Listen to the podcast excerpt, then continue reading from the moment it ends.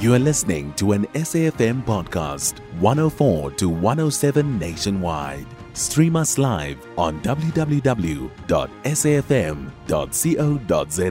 or via the SABC Plus app.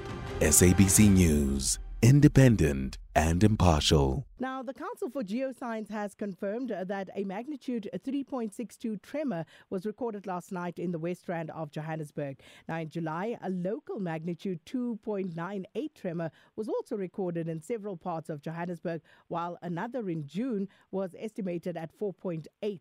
Now, to get more on these frequent occurrences, uh, we join on the line by scientists from the Council for Geosciences, Eldridge uh, Kgaswane. Mr. Kgaswane, thanks for your time. Welcome to Updated Noon. Mr. Kgaswane, could you please explain to us uh, the causes of these tremors that seem to be occurring a lot more frequently in and around Johannesburg? Yes. Well, the tremors uh, could be uh, due to a variety of uh, reasons. Um, yeah, you know, for one, uh, they could be mining related, you know, especially looking at uh, this one that occurred yesterday.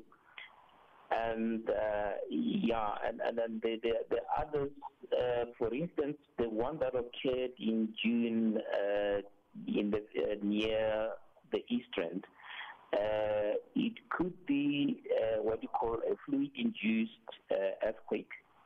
that is now a remnant water that is trapped in the mine workings. Because if you if you can recollect there, some of the uh, mines uh, along the main reef, uh, including the greater part of Johannesburg, are no longer operating.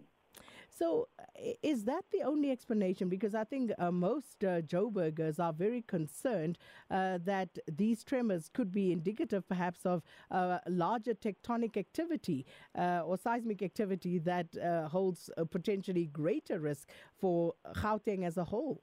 Well, we, we don't actually have a conspicuous history uh, of what we call tectonic uh, earthquakes in South Africa. We pretty much sitting on a a stable continental region.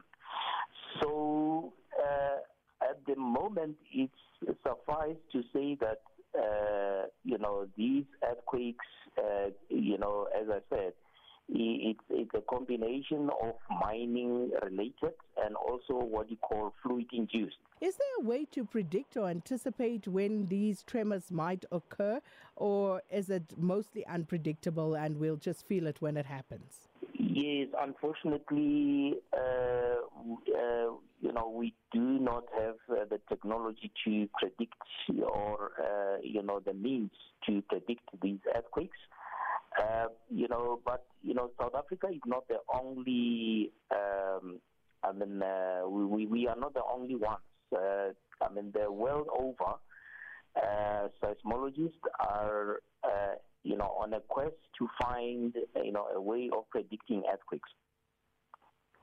So uh, the question then becomes about uh, measures in place to monitor and assess the impact of these tremors um, on infrastructure, on uh, uh the structural integrity of buildings in various communities.